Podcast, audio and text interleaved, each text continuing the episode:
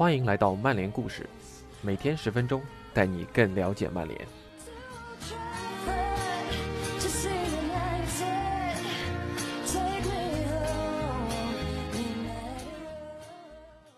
今天跟大家分享的故事是里奥·费迪南德在球星看台上发表的一篇文章，叫做《写给小时候的我》。这篇文章中，他以过来人的身份。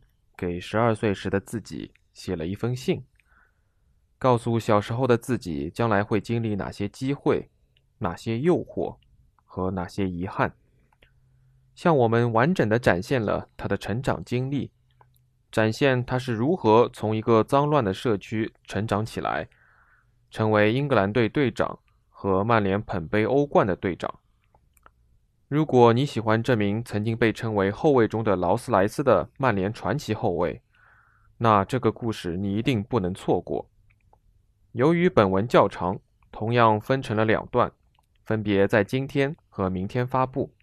以下是今天的故事分享：致亲爱的十二岁的里奥，向前走，别抬头，一直向前走。球场就在路的另一边。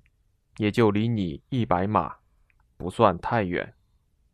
只是你得穿过这片吉普赛人的营地，那些吉普赛人会对你大喊大叫。当你路过的时候，说“该死”。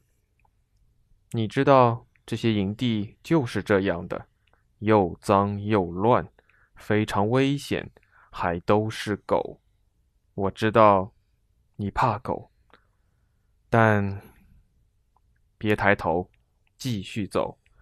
你最好的朋友嘉文听说过这个公园，更重要的是，他听说过在这儿踢球的人。他说，他们本来就很坏。当你穿过铁栅栏上的那个洞，拉下铁丝网，再爬过去，终于来到了伯杰斯公园的球场，而这一切都是值得的，伙计。但你还不能马上上场踢球，你得先证明你自己。那儿早就有二十五个或者三十个大人在踢球了，他们不会对一个骨瘦如柴的小孩子感兴趣。他们都是大人，成年人，所以在这里看的是谁最狠，谁的嗓门最大。而现在，那显然不会是你。但你要记得来，每周都要来，即便你只能坐在场边，即便你也只是和嘉文踢球。不过他们只需要注意到你一次，总有一天他们会的。这些家伙中的一个会叫住你：“喂，小子，想来一起踢球吗？”那你就能和他们一起踢球了，和真正的男人。一起踢球，他们都是非洲大汉，尼日利亚的、加纳的，都是又快又壮的家伙。他们会把你踢得屁滚尿流。如果你敢带球太久，他们会毫不犹豫地把你撂倒在地。别哭，别露出任何情绪，也别说什么。你快要疯了。但这并不像和你的朋友们踢球那样，你可以怼回去。在干嘛？现在你可是在和大块头以及他的朋友们打交道，你得控制你自己。你会被绊倒，也会被推倒在地。你可能会想，伙计，我是不是不该出现在这里？但听我说，里奥，当这些事情发生的时候。我想要你做两件事：首先，站起来，然后回头看着他们，说：“把球给我。”你要学以致用，因为这些时刻能让你变得更好。这不像你平时的青少年比赛，在那儿你是场上速度最快、动作最敏捷的男孩。那些比赛是挺不错。但对你来说并没有什么帮助，毫无营养可言。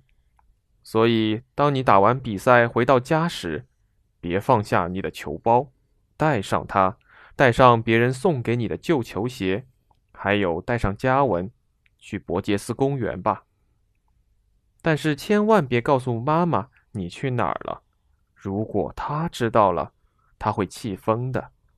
所以，伙计，你得溜出去，你得不断考验自己，逼迫自己。之后有一天，当你离开公园的时候，也许会听到他们说：“嘿，这小子还不错，不是吗？他会踢球啊。”没有什么比听到这个更让人爽的事情了吧？这些和他们踢球的周日会给你极大的满足感。我可以告诉你，在那儿的三个小时棒极了。一个瘦弱的小男孩能向那些成年人们证明自己。伙计。每周来到这儿，都像走进了狮子的洞穴。这里是他们的领土，他们创造了它。他们放着自己喜爱的音乐，场地四周停着的都是他们的老爷车。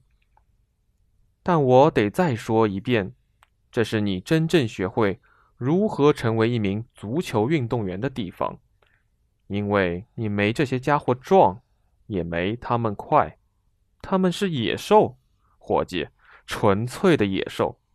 那你该怎么办呢？好吧，你会明白的。你得把球传出去，然后接着跑位。你要吸引他们上来，然后用点技巧过掉他们。但就是不要粘球，否则二十个非洲大汉会一起对你咆哮：“传球啊，传啊！”我的天，伙计！他们会不停的传球、传球、传球，甚至他们会因为你的朋友传的不够快而把他们赶出去。他们还会对你说：“你的朋友就是垃圾，你干嘛把这家伙带来？”他们是对的，这不是和你的朋友们踢着玩儿，你很清楚。你知道这会让你变得更好，这会让你内心更加坚强，不仅仅是在球场上。球场下同样如此。你知道，你得做出牺牲，你不能在比赛后就和妈妈一起待在家里，你得回去迎接挑战，这样你才能成长为一名真正的足球运动员。足球是你离开佩克汉姆的唯一途径，离开这里所有负面的东西，帮派啊，枪击啊，抢劫啊。诸如此类，佩克汉姆真是个疯狂的地方，但那里是你的家，有你的好兄弟和美好的回忆，这些都让你成为了现在的你。但你会想要的更多，你想为了你的妈妈、爸爸和你的弟弟妹妹们变成更好的你。用足球带他们离开这儿吧。当你来到西汉姆联的青训营。签下你的第一份合同，你知道这就是你踢足球的原因。当然，你热爱足球，但你也别忘了足球能给你和你的家庭带来什么。不管你做什么，放学后去训练前，千万别浪费太多的时间。对，你只有二十分钟，在这二十分钟里，和你的朋友们。玩玩闹闹，在这二十分钟里，和那些小妞们打情骂俏。但等二十分钟一到，你就得出发了。先是赶火车，接着是巴士和地铁，然后再赶另一辆火车和另一辆巴士。在西汉姆联的青训营有一大群家伙，他们有些比你厉害，但他们都没有你的纪律性。他们踢不出来的，因为他们做不到。所以就现在，保持动力，坚定决心。当你最终进入西汉姆联一线队的时候，一切会变得更有趣，可能会太有趣了点吧。伦敦是个大城市，你有些朋友在那儿。现在你是个职业球员了，那里有各种各样的派对。也有各种各样的活动，你想要的一切都触手可及，就像一个小孩走进了琳琅满目的糖果店。到了十八岁，孩子，你会因此失去纪律性，你会惹上麻烦，你会犯错的。那个来自佩克汉姆的男孩会成为大部分人认为你会变成的样子。你将会为此付出代价，特别是失去成为两千年欧洲杯英格兰队一员的机会，一个你本来唾手可得的机会。你本来已经达到了要求，然而他却从你手边溜走。我打赌，你希望我对你说不要深陷其中，远离那些乱七八糟的事情。好吧，我并不会这么做，因为这些事情。从长远来看，会帮助你成长的。你需要经历那些难堪的时刻，你的自尊心需要被击垮一些。若干年后，你会接到切尔西打来的电话，当他们说对你很感兴趣的时候，你需要做一些听起来真的很疯狂的事情：离开伦敦，和利兹联签约吧。我知道，但现在。这并不是关于钱，或者关于奖杯，也无关俱乐部和地位。一切的一切都是关于离开伦敦的。切断一切和他的联系吧，去一个能让你全神贯注踢球的地方，去一个不是伦敦的地方。这一切都是为了成长为一名职业球员。而在利兹联，哥们儿，你能行的。